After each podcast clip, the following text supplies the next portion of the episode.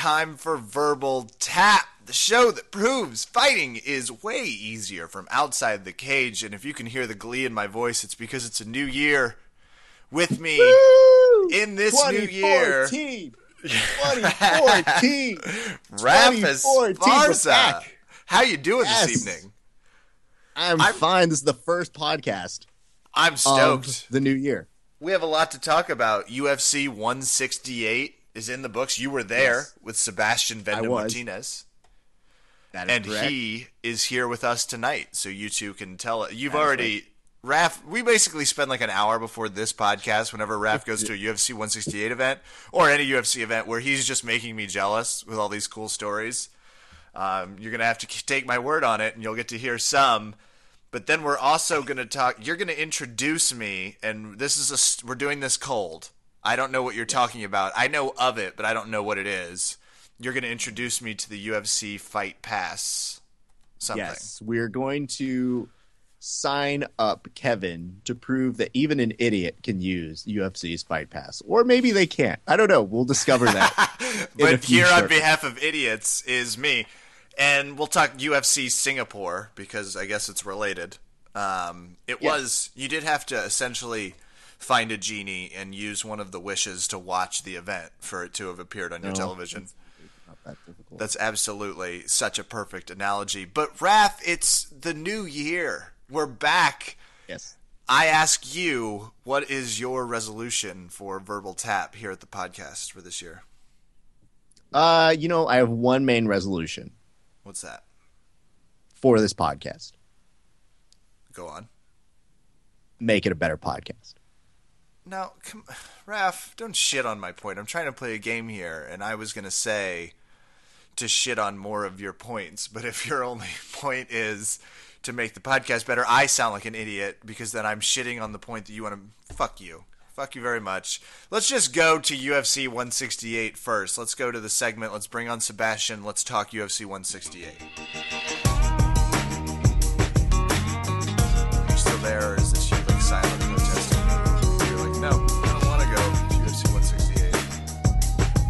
I just thought I'd let the segment end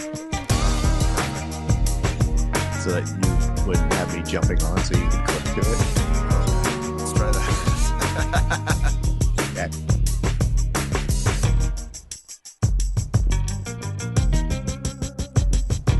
UFC 168 is officially in the books as a pretty exciting card, but our correspondents were there live. Obviously, Raf, you were in attendance, and you've been making me pretty jealous about it. But we have on the line Sebastian Martinez, who was also there. Guys, Yes, well, that is correct.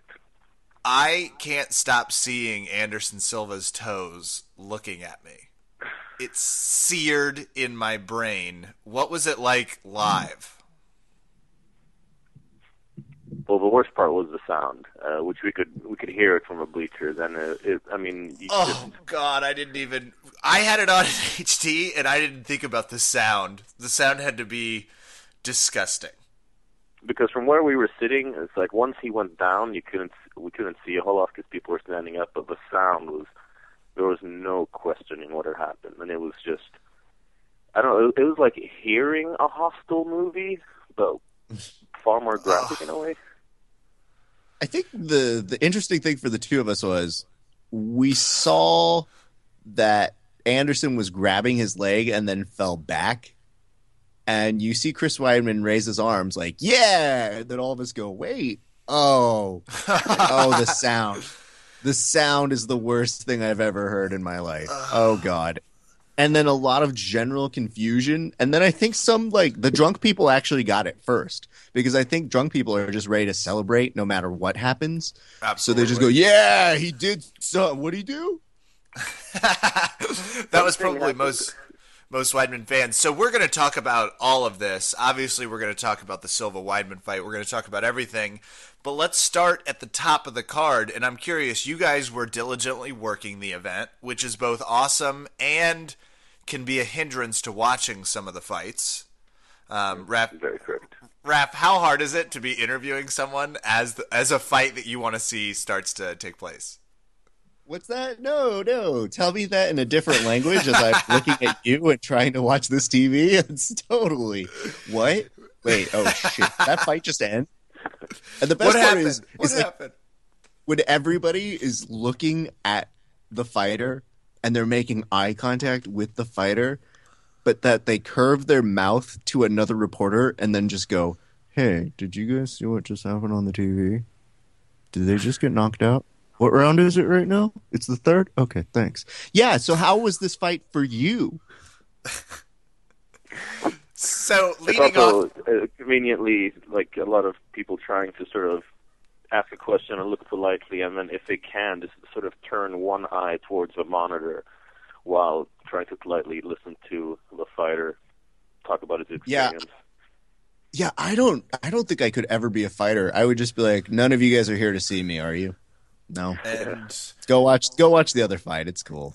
Everyone was here for Rap's big announcement that he doesn't think he could ever be a fighter. Just mark the calendar and day. Starting off the card, at least the pay per view card was awesome. Dustin Oh, yeah. Poirier, who should be, he's like a leadoff hitter in baseball. He should always be the first fight of every UFC event. He should just always, he should have that spot. He fights Diego Brandao. Did you guys get a chance to see what was a really explosive first round of fighting? Unfortunately, not. We uh, we were hoping to make it into the arena for the second round, but as we all know, it ended in the first, which was uh, both good and bad. Uh, because I really want to see it live. I really want to sort of. There's nothing that gets me more riled up for a fight than um, you know when someone threatens to murder the other one. So, uh, so it was- us a favor, talk to us again, a it little- was it was super exciting to watch them on TV as well. So. Okay, Sebastian, you know, walk us through this because some of our audience may not know what you're referring to here. You you are making mention that there was a threat that happened. Uh, where did that happen? Well, for those who watched the weigh-ins, uh, Brandao came in, uh, uh, I don't know, a a newborn baby's weight over the the allowed weight, and uh, then when uh, Poirier stepped on scale, uh, stepped off the scale and uh, went for a stare down, it got pretty heated, and most of us thought that it was because of Brandao grossly missing weight. But he later revealed that uh, Brandao had threatened to stab him in the neck backstage before they, they went on, and he also did a pretty hilarious impersonation of Brandao as well, uh, which really just fueled the fire, and I, I'm guessing it, add, it added a bit more intensity to the fight as well. Now, Kevin, the Um, best part about this story is is that he threatened him before they even did the weigh-ins. yeah. So he, it was like before they were about to walk out, he just was like, "I'm going to stab you in the neck." and Dustin tells the story in the presser, and he's just like, oh God! "Yeah, he said that," and then he missed weight. like a like a a Chael Sonnen joke, but in real life about Brazilians. Right. I've never. That's okay. First of all, that's the first time I've ever heard of anyone using like, and a knife is such a to stab someone is such a personal thing. Um, and then to miss weight, like the stones that guy had, and then let's add in the hat trick to get violently knocked out with six seconds left to go in the first. And I'll give you, You see this steak knife I'm using right now to eat this food I shouldn't be eating because I'm so fat? Yeah, I'm going to stab you in the neck with it as soon as I regain consciousness. And you know what the best part about this is? You guys probably couldn't hear Joe Rogan's coverage, but he spent most of the fight talking about how Brandao's biggest weakness is his endurance. And that Coach Jackson has really beat in some discipline into him. so apparently, that discipline doesn't extend to like keeping the knife out of your opponent. Yeah, the, the knife that probably reeks of barbecue sauce, by the way. Oh, I am going to ask you guys this because I wrote down my biggest note about uh, what Diamond did was stomach punches. He did a great move where he did that forearm check where he put his forearm directly into Brandao's neck and then just really wailed on his stomach. My question is why don't more fighters, why don't we see more mid strikes, punch strikes in the UFC because it's a really successful strategy? Do either of you have an answer? It to that? depends on like it depends on like who you look at. I mean, Nick Diaz is, is known for his body shots, and uh, Alexander Gustafsson when he fought Jon Jones, the, he changed levels pretty well from head to body. Uh, and if you look at Max Holloway, he uh, he knocked out uh, Justin Lawrence with a body shot.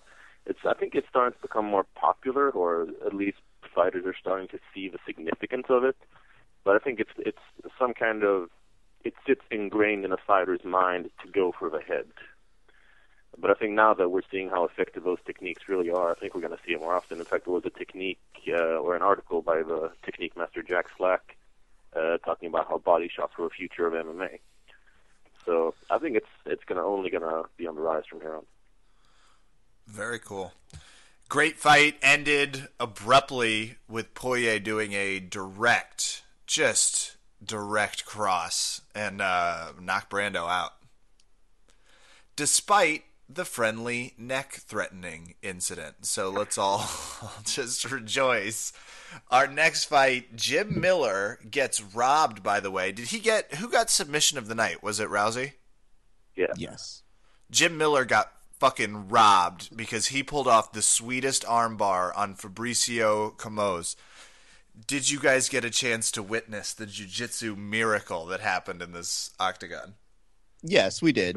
I don't know that I would call it a jiu-jitsu miracle because Fair. That wasn't over. I shot a little over. Yeah. I was just trying to throw it, and I did. I did. Let's just call it a real. I put in my notes. It looks like Jim it an Miller's been- amazing. Okay, amazing is good. Yeah, it was an amazing uh, finish. I- He was patient with it. He transitioned beautifully into it. D- Does anyone else want to jump on the Kevin bandwagon that Jim Miller got robbed for submission of the night? Yeah, I mean, considering that Rousey already won fight of the night, and that, I mean, let's face it, as far as her arm bars go, I think we've seen nicer. And uh, just, I mean, like Raph said, the, the patience and determination and technique that Miller showed was just really good. I mean, it, it was a little hard to see, like watching uh, from from where we were. But uh, when I watched the replay, I, I could just see how just how well thought out that whole that whole move was. And let's not forget that Fabricio Camoes is a Brazilian Jiu-Jitsu black belt as well. So That's what I was going to bring up. And over anyone. yeah, it's not. I mean, you know, if you're really being technical about it and you really want to say who deserves submission of the night, well, Ronda Rousey got an armbar on Miesha Tate, who Shocking. not exactly the world's leading wrestling or jiu-jitsu artist. An armbar we've Jim seen Miller before, also. Yeah, exactly.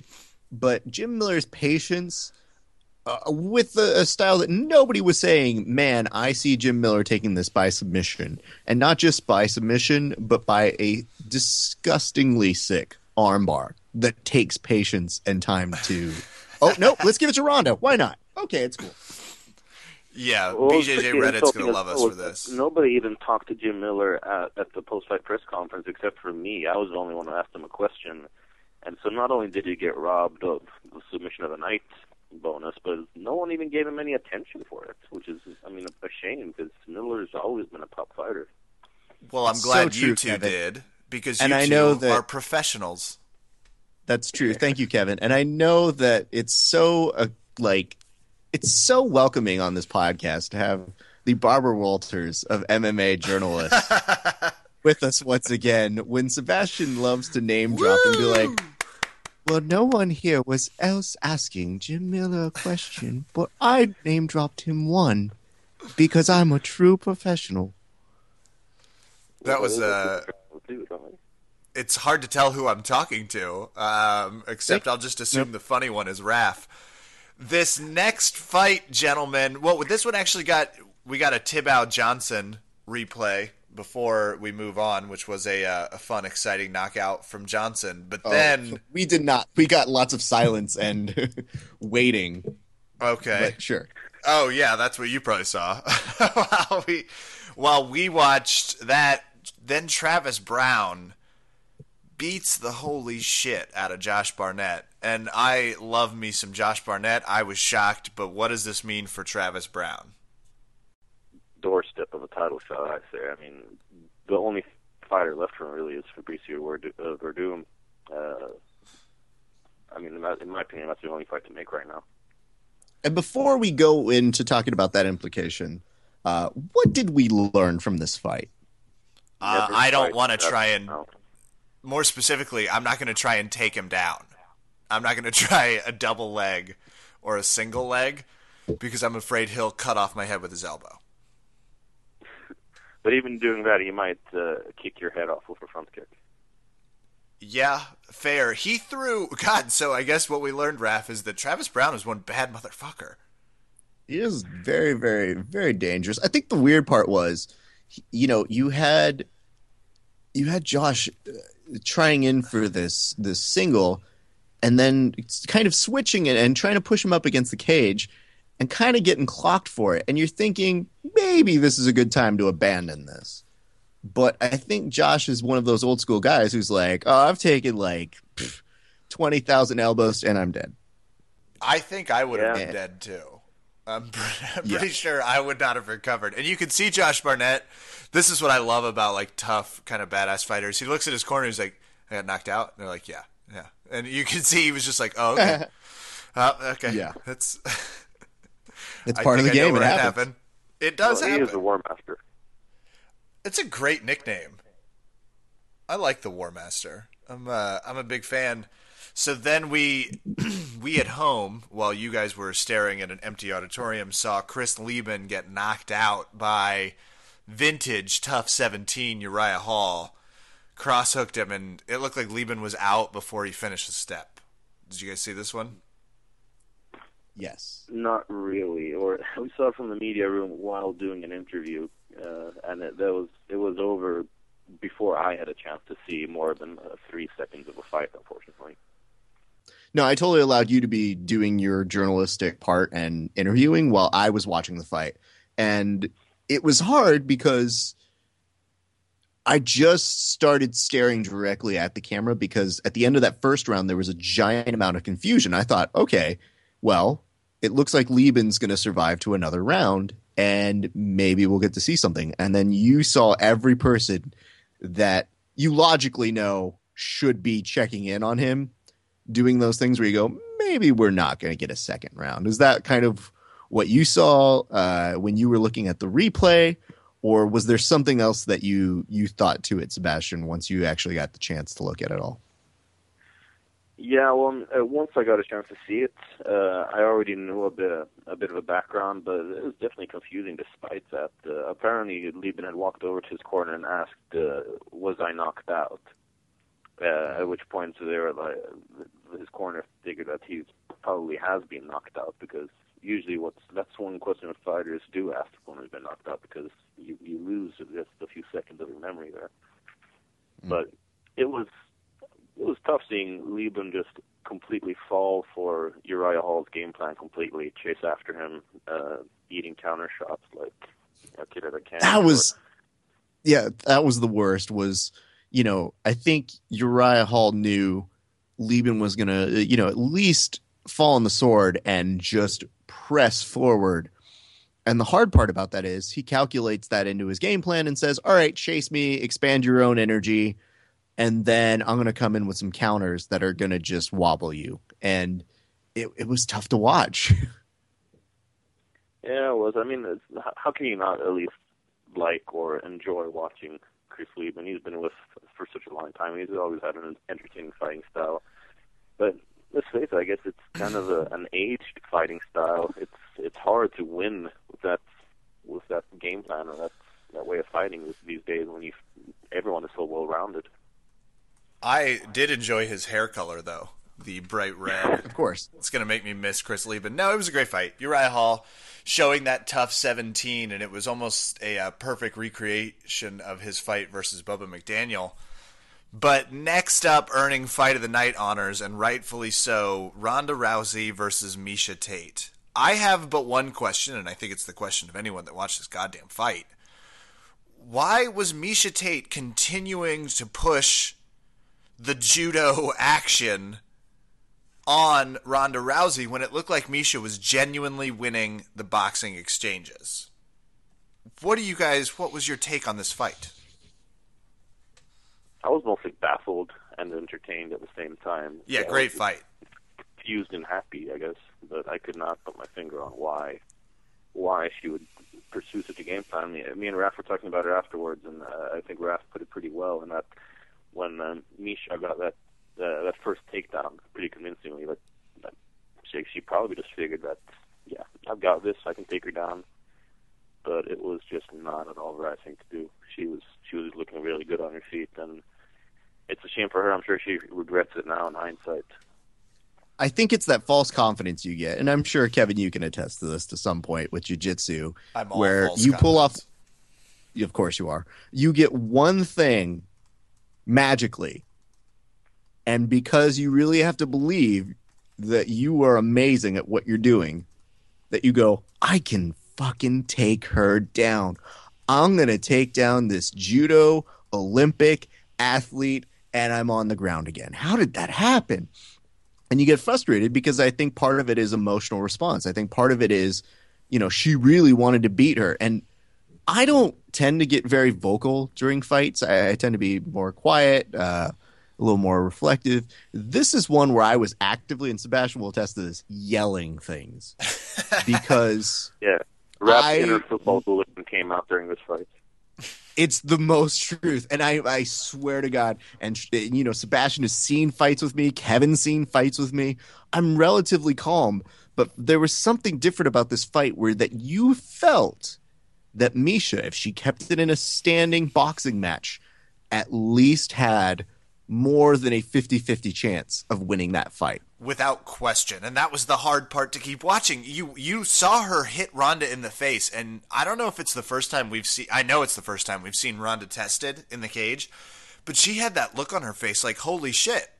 Wh- whoa someone that hurt. Like I felt that punch. And those up kicks were violent. And I was just thoroughly thoroughly confused when she would start a successful exchange, stagger Rousey, and then go in for a hip toss on a fucking judo black belt.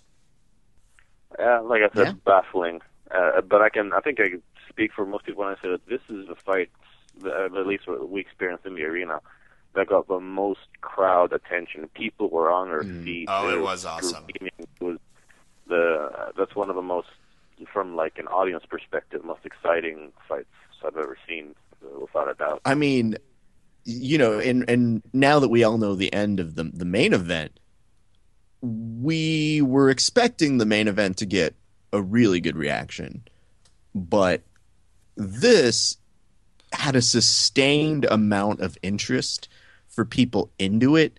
Uh, that people were going nuts. Like they really wanted to see Miesha win this fight. Yeah. And I do have to credit one thing on on Miesha's uh, her game is she was definitely drilling worst case scenario jiu-jitsu positions for her and i think that she was excelling in a way that most people wouldn't have expected her to because she got put in some terrible positions and found her way out of it she got her way out of that armbar in the first round Yeah. And kept finding better ways to improve her position. And I think ultimately, the big problem in the second round for her was when she got slammed by Ronda in the second, and Ronda put her full weight on her on a crash landing. I think that was where we saw kind of the end for Miesha because then she was in survival mode, and by round three, she was just she was exhausted to the point where Ronda could get the armbar. And it seemed like a horror movie where the audience was just like, no, no, we know the armbar is coming. No. I'll say this, and this is how I kind of signed off the fight. At 345, because I agree, I was trying to compliment her jiu-jitsu. At 345 in the second round, she had a perfect knee bar opportunity. As Rousey pulled up and she had a complete hook on a leg with her feet in exactly the right place, she missed a chance. So, Miesha, I know you're listening to this podcast go to 345 in that second round. Look at what I'm talking about. Go to the nearest jiu-jitsu black belt instructor you can find and learn how to do a fucking knee bar. Oh, you were so close. Kevin, I love when you talk about how to improve other people's jujitsu when they're two rounds into an exhausting fight. I think once she got slammed, she didn't have that energy. I The- think it just it The happens. bar doesn't people, take though. energy. Like if you see the setup I'm talking about, and I could freeze frame right here, you would look at it, and it's such a modern. Like, oh my god, it was perfect. She had the foot. She had the. Even Ronda did that thing where she stepped back, which you're not supposed to do in that situation. She just left it perfectly exposed. Yes, Kevin. Thank you for educating us all on jiu-jitsu once You're again. welcome. You're welcome, train world. Sebastian, we don't need you taking Raf's side. That would be non-professional behavior. Let's stay professional and let's just vote with Kevin. That's how we define professionalism on this show. Final fight of the evening, gentlemen. Chris Weidman defends his title against Anderson the Spider Silva in one of Raf, you said it on Twitter, and there's a reason it got so much attention. I can't unsee what happened at that leg kick. Gentlemen, finish your thoughts that we started this conversation for. What was it like to see Anderson Silva make such a an exit in the octagon? Well, like Ralph said about uh, Rousey Tate being like a horror movie where you can see the thing coming, I'd say that would be like a Friday the 13th where you can see Jason coming and you know it's it's on the way. If that was a Friday the 13th, then uh, Weidman Silva 2 was like, you know, the Serbian movie or one of those torture porn things where you just leave scarred. You, know, you don't even, you just sit there and kind of feel dirty. And Sebastian wins the award say- for longest horror movie metaphor in verbal tap history. Sebastian, to you, but uh, Shut up, Kevin. go ahead. Look, here's what I'm going to tell you, Kevin. This is where Sebastian's infinite wisdom really kicks in. Is we were watching the fight. Yes, uh, we were watching the fight, and I think the minute, like, it didn't take him more than like 15, 20 seconds for Anderson Silva to go down, hold his leg, some people to rush over, Weidman to raise his arms, for Sebastian to look at me and go, "Let's go back to the media room." And I looked at him like, "But don't Oh, we should go." Yeah, let's get out of here because there's nothing changing. And everybody just stood like zombies while we ran away to the media room. When we got back to the press room, we had the unfortunate advantage of getting there before every other journalist. So we could see the reaction on every major journalist who walked in after seeing Anderson Silva essentially metaphorically die in that cage. And every one of them was like, How are we so why are we so bummed out? Like, how did that happen? Who let that happen? Who let that happen, Anderson Silva? And then seeing like people go, my favorite reaction was from one journalist that goes, We were all so happy with Ronda and Miesha. We were all so happy. Everything It was terrible to watch. You know, I this was a great card. UFC 168 from start to finish had a lot of great fights, a lot of great finishes. But I think because of how it ended, it felt like you got punched in the stomach at the end of this really great I feel, like I, card. feel like I got punched in the soul. punched in this and Raf, you said it right now. We watched him metaphorically, like we watched a legend die in the cage, and it was it just hurt. It really made me sad. It did, and I don't know about you, uh, but I didn't feel good until I read the press release, like way early in the morning. And they didn't release till till like three. That said, update: Anderson Silva has had the surgery. He's okay, and I'm like, oh, thank God. You know, because you just didn't like. I'm I'm of two minds on this. I'd love to see him come back. I think it's naive to think it'll ever be the same. That's not to say that he won't be successful or that he couldn't regain the title because he's a weird, ridiculous freak of human everything. But if for all the excitement that we had with the Anderson Silva era, I just I don't think it'll ever be the same as what we knew to be the funnest, most exciting time when he was at his peak. And if we're lucky enough to get him to fight again, I think that's going to be amazing. But I just want this man to be healthy and not have to worry about ah the kick. Blah. Blah. What do you I two mean, say? One, one tweet, oh, go ahead. one Sebastian. tweet that sums it up as well. Uh, Donald Cerrone tweeted, "I'm never kicking ever again." That is Yeah. the best one. Yeah, that is the one that I showed. What do you guys think about Chris Weidman saying, you know, this is something he and Longo worked on? I was checking the kicks, and if you look at the replay, he was checking the kicks. Winning, I mean, that was genius. Like, we have to give him credit for seeing something, studying the film, and being the real 185 pound nightmare that I think is going to have a stranglehold on this division now. Well, you forget that Vitor Belfort has Jesus on his side. Oh my God! Do you think when Well, fighters thank not- Jesus Christ, and I believe Weidman already said he has Jesus on his side. That is He's correct, Kevin. that. That's the whole idea. Is he's got it's going to be Jesus versus Jesus. Make sure that you know the difference between the two. Do you think Brazilians Well, think let's Jesus let's H. Christ is just a great fight coach? Maybe not actually the same person. They probably know. Oh yeah, yeah. Well, I no- trained nobody, with nobody uh, thinks Jesus Jesus H. after Christ. I'd like to thank Jesus for teaching me I should really work on my stand-up game. Thank you, Jesus. And let's not forget that uh, Vitor Belfort is the the king of the jungle, and that he will not let you forget about different animal uh, idioms. I swear to God, Kevin. fight. Vitor got brought out for a, a special Q and A when uh, Bruce Buffer was doing a nice thing with the fans. He was taking questions from the fans before the uh, the weigh-ins, and they're like, "We have a special guest. It's Vitor," and all of us were like, "Vitor," and he's like, "Hi, how you doing, everybody? Um, so good, so good to be here. Um, you know, the lion in the jungle is the most uh most uh dangerous animal there is. And all of us are like, that. The question was, how are you doing today? I don't know how we got to the lion in the jungle It was the most dangerous animal out But there. I'm- this is weird. I'm excited we did. And you know, Sebastian cut to him like working out his questions and going, "All right, what am I going to ask Vitor? Okay, Vitor, what do you see your place in the division, and what do you think uh, are Chris Weidman's uh, weaknesses that you could take advantage of?" And cut to you know Vitor going, "Uh, you know, when you are a lion, sometimes you are hunting, sometimes you are unpredictable." hunted." You're just like, no, that doesn't make sense. I'm so jealous. you gotta hand it I'm to so you gotta hand it to you guys some were fighters. there. They can they can answer any question with whatever the hell answer they want to, and they can just give the same answer to different questions. And I Yeah. guess I'm not gonna question Vitor Belfort. I don't want to get kicked in the face. It's true.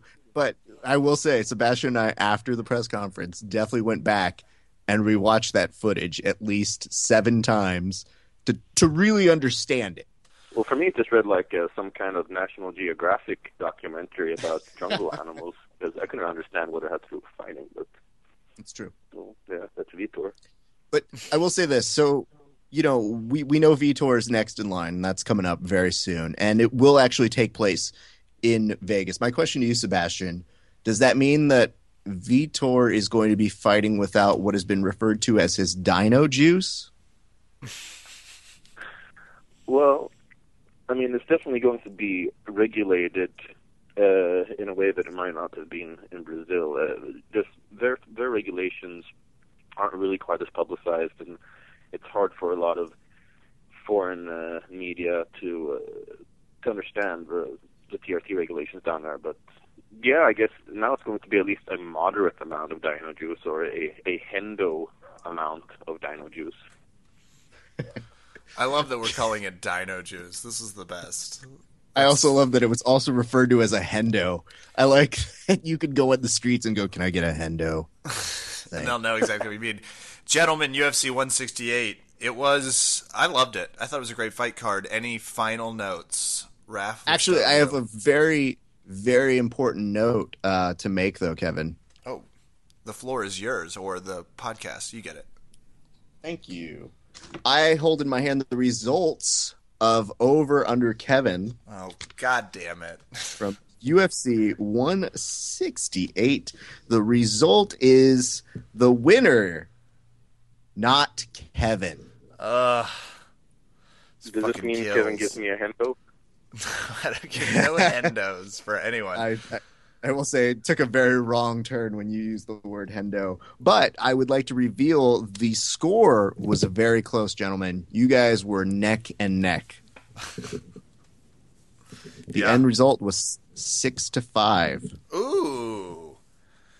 So we pulled a we pulled a real keeping our calves together on this one and uh, right. made it close. So, Kevin, remind us what is it that you're supposed to do for Sebastian? I, it sounds so much less cool when I say it out loud, though. I have to send him two items of my choosing, Two Random items, yes. two random items. I also think that you should have to credit him on your Facebook. Like you have to write a status complimenting his Fair. better Yeah, ability at that. picking than you. That's I. Is that okay. fair to you, That's an ex- Sebastian? That's accepted. Uh, that, that's very fair. Uh, that that will be like a, a Facebook Kendo that he gives me. It's a public one. Stop saying saying that. so bad. oh, oh, now it's worse than the kick in my head. Ugh. Sebastian Vendel Martinez, it's always a pleasure when you're on the Verbal Tap hot seat, which is we've never called it before, but Well, Maybe yes, we could- it's uh, been a pleasure being here. It's it's uh, been very fun both times, and it was Raph, awesome watching a fight with you, even if it was at times terrifying and made me very sad and, and you know inside of me. hold on, inside I'm of you?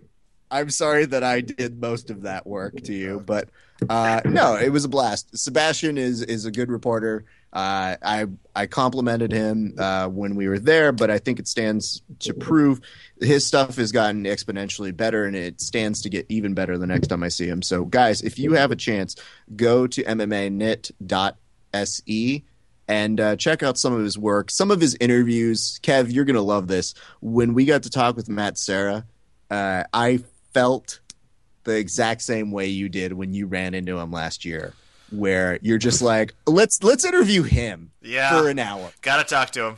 Gotta talk to him. Um, yeah, but Sebastian, been nice to hang out with him, really. Yeah, he's yeah, hilarious. really, just do just to chill out with him, and uh, you know, Sebastian got uh, Jake Ellenberger. Uh, there was some scrums that we got with uh, Cat Zingano. Um, keep going. You promo your stuff. I'm starting to forget who the hell we talked to. Uh, Minotaur Nogueira, but we got after the pre-fight press conference. That was pretty fun. That was pretty sweet. Legend. That was uh, really cool meeting him. It was interesting to see uh, John Delante uh, want to go after Shogun as well. Uh, we talked to and uh, and who else? Um, and the rest. But yeah, go check out Sebastian's work. It's really good stuff. And guess what? It's in English, so you can actually understand it. Not when he's talking that other weird language thing that he talks. I don't know what it is. I don't either, but I I do appreciate that he's got all these languages. Gentlemen, great work at UFC 168. Thanks, Sebastian. We'll be right back.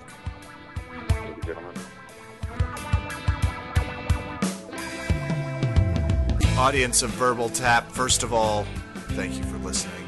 It means the world. Second, tell a friend that also might enjoy the show. Maybe it'll mean the world to them. I don't know. I don't know, but it might. C, leave us a rating on iTunes. Follow us on Twitter, Verbal Tapcast. Thanks so much.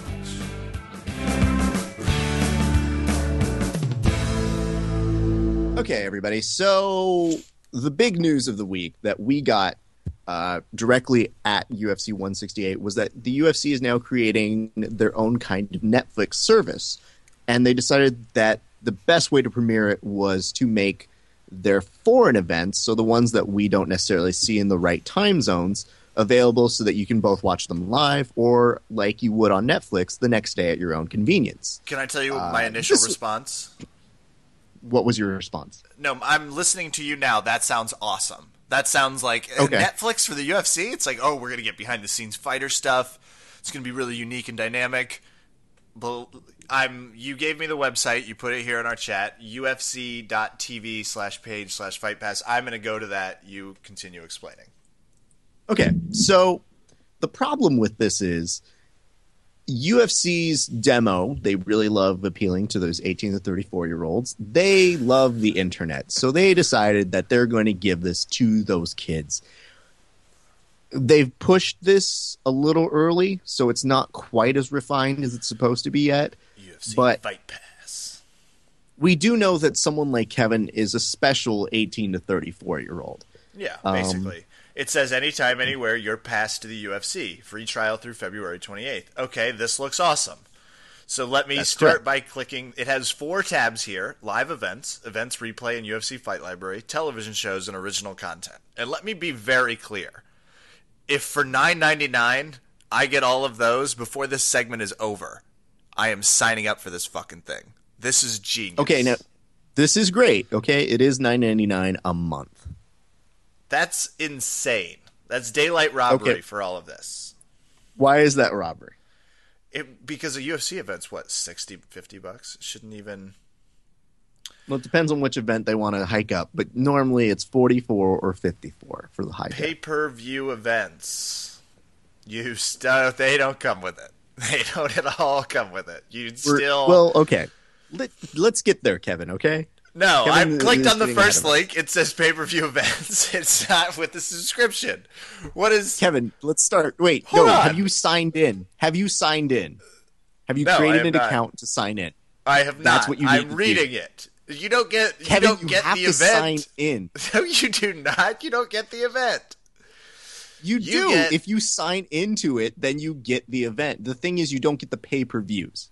You don't get Those the will pay per still view. stay exactly the same.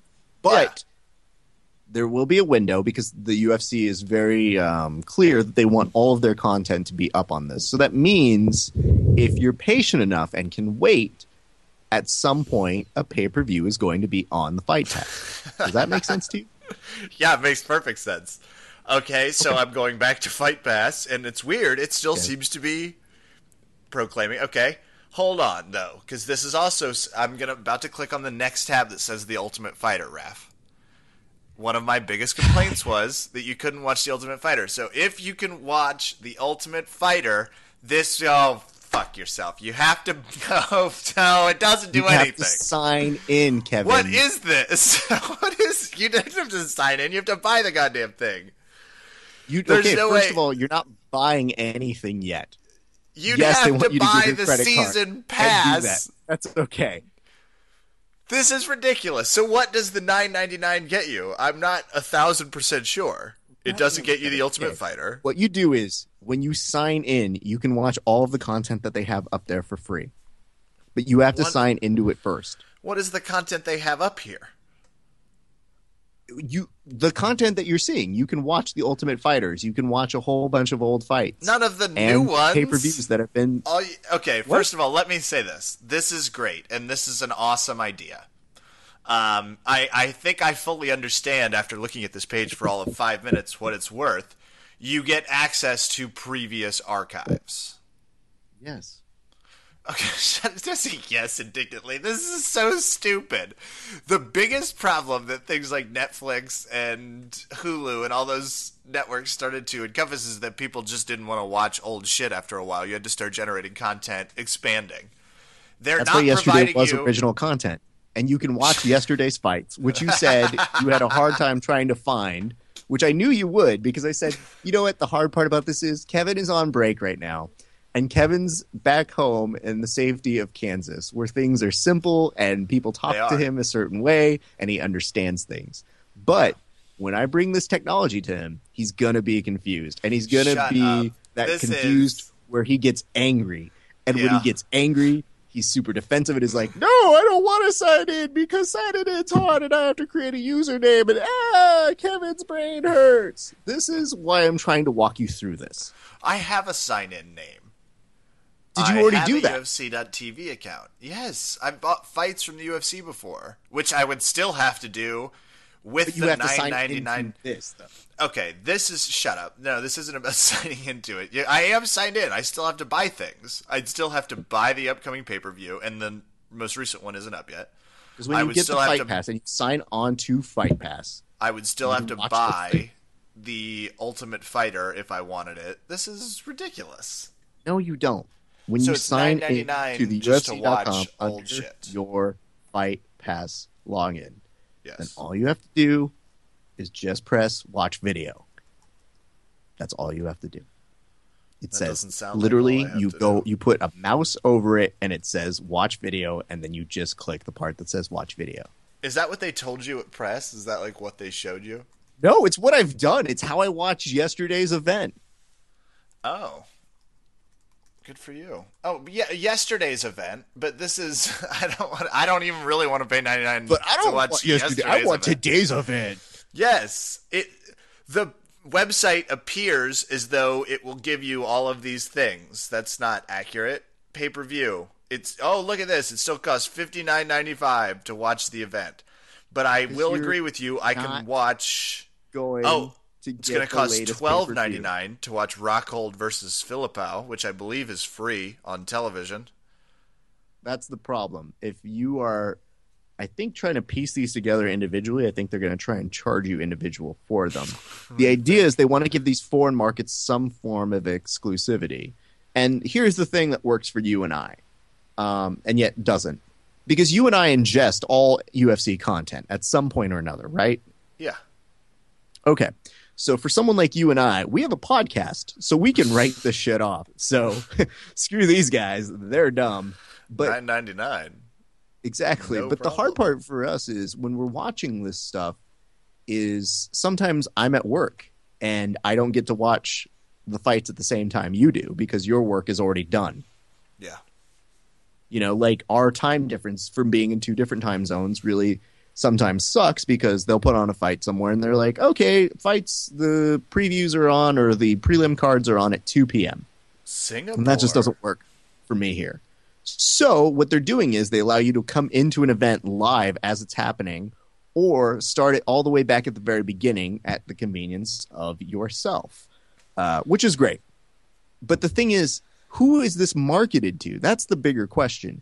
Because you and I are jerks who have our own podcast. What about the average consumer who doesn't give a shit? Couldn't they piece this together on YouTube? Yeah, why wouldn't you? Why would you want to watch old things that you know the answer to for nine ninety nine? I find this bizarre. I think what they should have done. I look. Let me first say I applaud the technological effort, and I think this is genius. I think they've needed something like this for a while, but they have marketed it once again, sort of like a company that doesn't know where it's at, like in the presence of content future. They sell bundled packages of fight cards, right? Like you can buy five or seven, whatever at a time. Why not just make this a part of that and add it as an included free service just to say thank you? for Nobody has the- the same cable provider, so there's no way to really collect upon that. Everybody has their own internet, Okay, we'll so just do the it through concept UFC is TV to make then. it ownership. Okay, well, They are doing it through it is through UFC TV. Are you, I are you am- paying attention? I'm mildly paying attention. I'm looking at it. I'm interested. I'm pretty sure this is not going to make a lot of money. Let's be very clear. That is very probable. it's probable. Yes. Did the journalists go crazy? Was everyone like, "Oh my gosh"? It's like you put Uh, Silva's could- foot back on.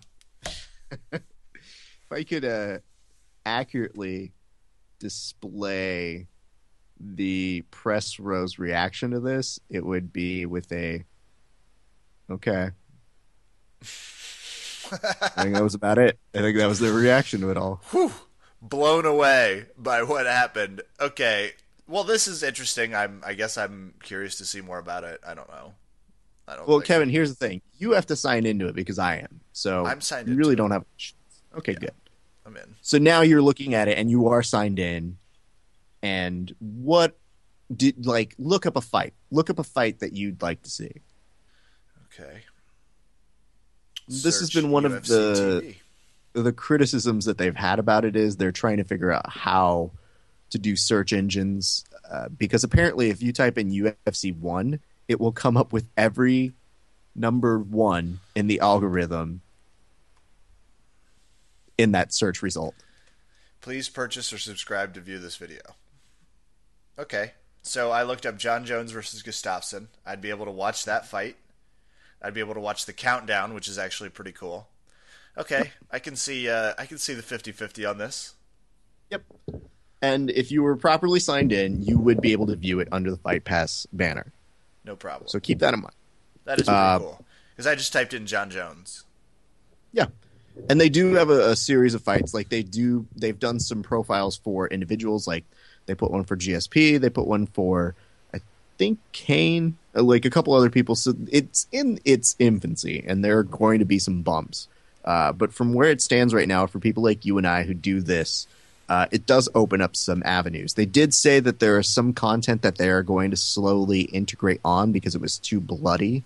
So I guess they're looking to evergreen it, if you would. Evergreen being a nice way of saying let's make it so that everybody could probably watch it, aka clean it up a little bit more. So keep that in mind, fight fans, when they do start putting those in. I agree. That sucks. Um, however, Kevin, one thing that this does open up for us in terms of what we do on this podcast is we may do some content now for our podcast and our website uh, based off this new tool. yeah, that would be kind of fun. I think there's been talk uh, a long time ago. You and I had mentioned the possibility of piecing together old UFC events and kind of talking about them. So there's very real possibilities uh, we could be doing do some like stuff like that. We like Yep. reviewing the fights. I do like that. I like the search feature. So yeah, okay. Maybe I didn't fall in love immediately because I think they need to work on what that first page says. But uh, I can certainly see the value. I still don't think like couldn't you get through a lot of this pretty fast? Uh, I don't know. I mean, I think somebody said to me in confidence, they're like, "Well, there goes my workday," and I was like, "What?" you think all of us just sit around watching fights while we're at work? You're weird. It's not what we do here in America, buddy. I definitely do that and love YouTube. But for here's the thing, uh, you know, uh, folks, we want you to tweet at us, tell us your experiences with Fight Pass. This is Yeah, obviously curious. a very bumpy beginning to their uh, their whole scenario. I don't disagree with what they want to do. I still think it's a little too high on the price because if you think about it, Netflix is seven ninety nine a month and UFC is nine ninety nine a month. But let's let's work where we can here, people. Uh, let us know what you think. now. Go from there. Uh, I agree. Thank you for at least breaking the news to me of what this is. That's really helpful. Tell me about what the hell happened UFC Singapore. Okay, now here's the real nice thing. You need a big fight to launch a product like this. And yesterday, you had two people who not a lot of people are familiar with. Uh, are you familiar with uh, Saffiedine? Tarec Saffiedine? Um, not really, no. He's a Strikeforce champion. He's awesome. Uh, I think you may have seen him uh, dismantle Nate Marquardt. Oh, yes, I do know what you're talking about. Yeah. Okay. Uh, he fought yesterday against uh, a very, very interesting opponent for him uh, by the name of Lim. I'm trying to remember his first name. It's Hyun Gyu Lim. And this was a fight, man.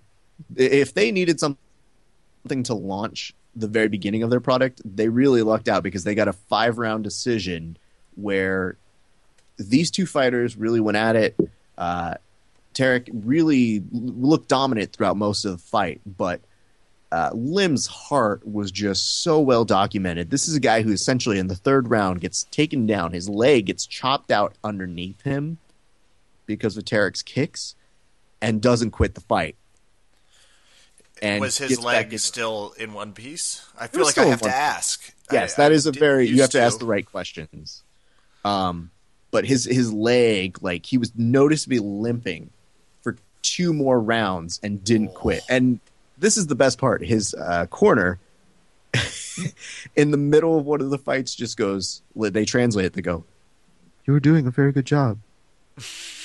Just get back out there and, and be more aggressive. You're doing a good job. Okay, good job." You are still doing a good job.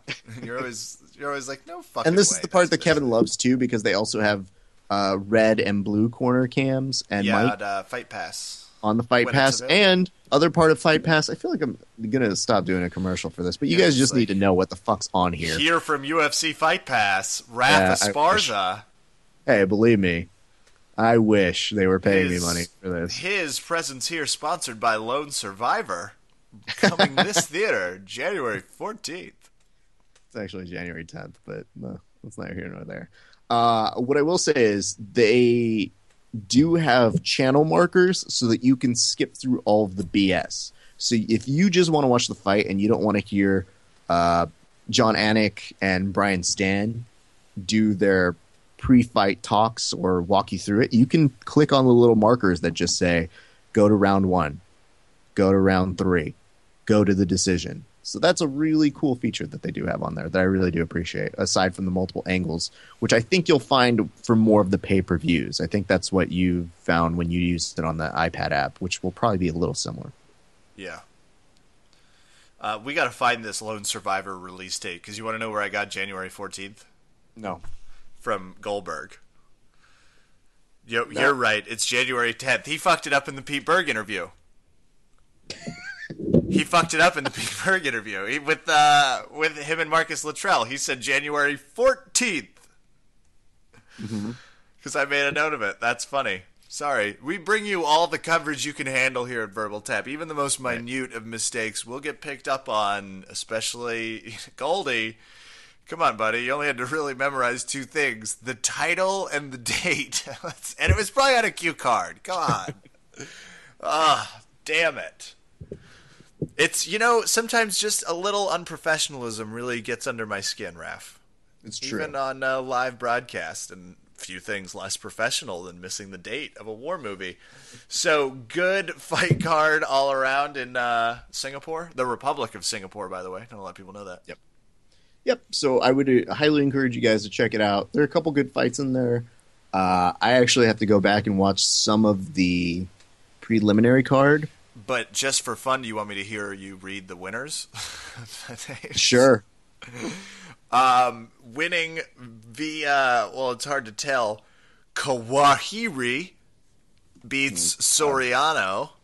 Mm-hmm. Um, Kunimoto defeats Dutra, and mm. Kang defeats Kang. Shimizu. oh, I saw that episode of the Ninja Turtles once. That's a good one. Yeah, yeah, Tatsuya Kawajiri was the name that I was like, oh, yeah. that definitely offended someone's honor. Definitely. He uh, won Someone had submission. to kill themselves right after they heard their name like that. These podcasts, you should run as something through his stomach. No, no, stop it. No. Kunimoto.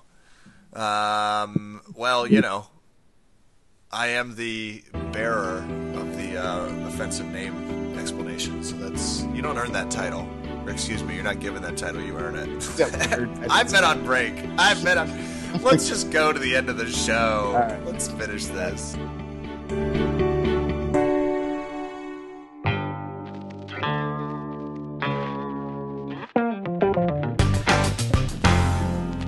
What a way to ring in the new year. Talking UFC 168. Looking at this new gift from the UFC. I guess we'll call it a gift that you have to pay for. Fight Pass Yep. uh, that Raf's uh, in a passionate love affair with. I'm not in a love um, affair. I just need to outline it for it. fans. Just to admit they can use it as well. Journalists Look. have to keep up that fourth estate, Raf. Just Kevin, if they don't watch the events, our podcast is useless. Uh, true, but uh, there's no like current events. If they didn't watch those, they could listen to our podcast, and then we would therefore fulfill a use potentially, but that would mean that we'd both have to have watched them. Yeah. Well, you're going to need a clipboard to follow this argument if it goes any further. So we're just going to rattle on. Always fun talking to Sebastian, and I can't believe I lost, except I can believe I lost. That I makes mean, a lot of sense. You're not that good at this. You know, my boss bet big on Weidman. So yeah. I'll have to. He's been. I could hear him screaming from Philadelphia, from Pennsylvania when uh, when awesome. Weidman won, because uh, he was still a big underdog. So that'll do it for us here. But if you know the show, you know it's time for shout outs. For shout outs of 2014. And I'll go first. BJJ and MMA Academy out there in Chantilly. Can't wait to start training with you guys. A little sore throat situation, or else I would have gone in yesterday morning as well. I think I have strep, but that's not what this shout out's oh, about. God. So I know. A little antibiotics gonna needed. Um, thanks. Uh, Happy New Year, guys. So that'll be fun. No concept jiu-jitsu out in Maryland, but over the holidays I got to train with KC BJJ How which was was fucking awesome. Jason Bircher, the black belt out there, is the head instructor, just running one hell of a school. Like uh, there's like 25 people in there rolling. We were playing a special night before New Year's King of the Guard, which uh, if you've ever played it, you just well, you basically roll as hard as you possibly can, trying to pass or not get passed in the guard for. Uh, it felt like we did it forever. Uh, I could barely walk the next day, but ton of fun. I got to roll with Travis Conley, who, Sweet. boy, really, uh, really earned that brown belt. Very tough, very Yeah. tough guy to roll with. So incredibly fun, but it was just great. They a ton of guys training super hard and girls, excuse me. Um, they had a big group there, and everybody goes at it with uh, at 110 percent. So it was it was amazing. I'll definitely be back. It's great to see Kansas rocking in a tough jiu-jitsu school. It was like five degrees in Kansas too, and as I walked out, you could just see the steam. Like the glass was just fogged up from start to finish. It's sort of a traditional sort of storefront as you walk past it. Um, and there was just hot air coming out of this place that had you know everyone sweating booze and trying to shield the the holiday hangover. Also, big shout out to my parents for hosting me for a week and a half. Tons of fun. Uh, the whole family out there in Kansas. That's it for me though, Raf. And of course, Happy New Year to you, sir. Same to you. Thank you. It was uh, it was nice to get some family time in as well here. Um, I you know the best part about this is uh, I love this is like my last double hiatus working for the Tonight Show. Yeah, this is the So- the home stretch. I've been seeing Yep. the commercials. Yep. Um, so it's kind of weird that like for the past two weeks, I haven't been at work uh, for the Tonight Show, but I've been all around doing UFC stuff. Christmas happened, New Year's happened, and then all of a sudden you're just like, okay, now we're back on uh, the show tomorrow. How the fuck does this work again? Um, so that's going to be super exciting to see. So my thanks to everybody who I did get to see this trip. Um, big thanks going out to Valley Martial Arts Center. V Mac. It was really cool to get some time uh, to extended train there because you know normally I'm in and out and I'm always trying to get in as much training as I can. But when we're on hiatus weeks, I can take as much time as I want whenever I'm there. And uh, I always like uh, seeing a couple of our new folks who are coming in. It will be very good uh, to get you guys into our rotation. We hope you like our instruction. We hope you like our classes because they're really good. Special shout out to our friend Vagabond BJJ on Reddit, who recently said he was interested in trying out a gym. Doesn't have a ton of money, but turns out Valley Martial Arts Center very reasonably priced. So we hope you make it on out, Vagabond BJJ. Uh, we also want to give a shout out to Tony Passos uh, in Virginia and Infinite Fighting Concepts in Maryland uh, from our pal Zavlowski uh, on the BJJ Reddit forum as well. He just wanted to wish you guys, I guess, a good day and also good training. Uh, also, you guys should probably check them out if you're in those areas. Kevin, that's close enough to you, so you should probably go investigate those for us. I should. Virginia and Maryland are close to me, pending They- where they are at in their respective states. I was about to say, I was like, I just signed you on to like make a like four hour six-hour trek. I like that Kevin agrees to it, and then Alpha Air is like, "What the Raph? That was out of line. How dare you?" pending what time it's traffic. I'm hitting the like secret button we have here that's like shut the fuck up. Uh, next shout out goes to Curtis Williams. Curtis Williams is a coworker, really nice guy. Um, I can't say enough good things about him. I don't know that he has a ton of interest in MMA, but that's okay. It's perfectly fine. We have plenty of people who listen just for our soothing and entertaining voices, one might say. But uh, to Curtis, thank you for listening. We hope you enjoyed it. Uh, I also want to say big shout outs to all the folks who helped us at the UFC this past uh, weekend and a half ago, and also the good folks at MMAnytt uh, for helping hook that up. I hope you guys are doing good. I hope you guys go check out MMAnytt.se. Really good entertainment, really good stuff, and you will see Sebastian do some pretty decent interviews that you might know the guy who's holding the camera produced and did pretty okay himself.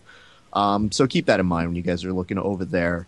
One final big shout out to Sergio Penha's over in Vegas. Uh, you know Paul uh, from Open Mat Radio. we I we love I We don't. love Paul from Open No. Mat Radio. I We do. don't. Okay. That's my BJJ podcast nemesis, Paul Moran. Sure. Well, um, you guys probably got a chance to settle your differences once and for all, right? Mm-mm. Okay. So Paul, being the jerk that he is, when I send him a text that's like, "Hey, dude, I'm in your hood. I'd love to come train," he's like, "Ooh, I'm actually in LA." Uh, So first off, dick move there. yeah. Um, But then he's all like, "Why don't you go train at my place?" And I'm like, "What's the point if I can't beat you up?" anyway, I'm so sorry to hear that, Ref. I, I appreciate your effort and I applaud you. thank you. Unlike some people who Paul just from- leave town, In, on, or around the mat radio. I will say this though. Um, so you know, Paul was nice enough to put me in their direction. I go down there. Uh, I had this really terrible beginning to my Saturday when I was in Vegas. Just a terrible, stupid kind of. Uh, you know, when you get like an email that's just like unnecessary. It's just petty. It's dumb. You get one of those, Kevin. Yeah, I've been actively dating since I was 16. I'm familiar with those emails. I, it's not. It's not that kind of one though. Yeah, it's, it's but- more. It's a work related one. Okay. I like that most of your relationship problems have to come in email correspondence. But uh, no, I just had a really terrible email start uh, the beginning of my day, and uh, I was really in the mood to get that out of my system.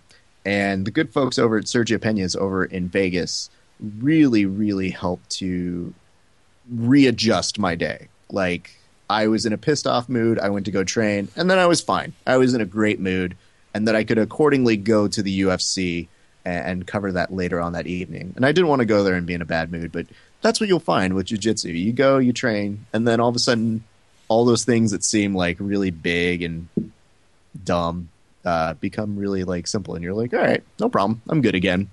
So I want to really, really thank the good folks over there for Jerry, Mike, and uh, Derek, and all of the good folks who I, I didn't even get to roll with, but uh, so many nice people. And the best compliment I can say is is very similar to the one I know that Kevin paid us when we went uh, there to VMAC and he was in town, which is you felt like you were at home, and that was what I realized. I realized that when you have the beginning of a bad day, you really want to roll at a place that feels like home. So, my best compliment to the good folks at Sergio Penha's and to Paul. Uh, hope all is going well for you, buddy. I look forward to seeing you sometime soon. You are still my BJJ nemesis. This does not make you a good human being. Yeah. Very clear about that. Not even close. Paul, if that is your real name. I hope it's not. I hope he's just playing people. Yeah. That'll will get to the bottom of it. Yeah, you will. That'll do it for us here tonight at verbaltapcast.com. Over on iTunes, leave us a five star ranking. Let us know what you think. Follow us on Twitter at verbaltapcast. We love interacting with our fans and hearing from them. I think our, well, especially your Twitter reputation are clear on that. We're back for what's going to be a really great 2014. I am Kevin. Thank you very much for listening. Good night and good new year.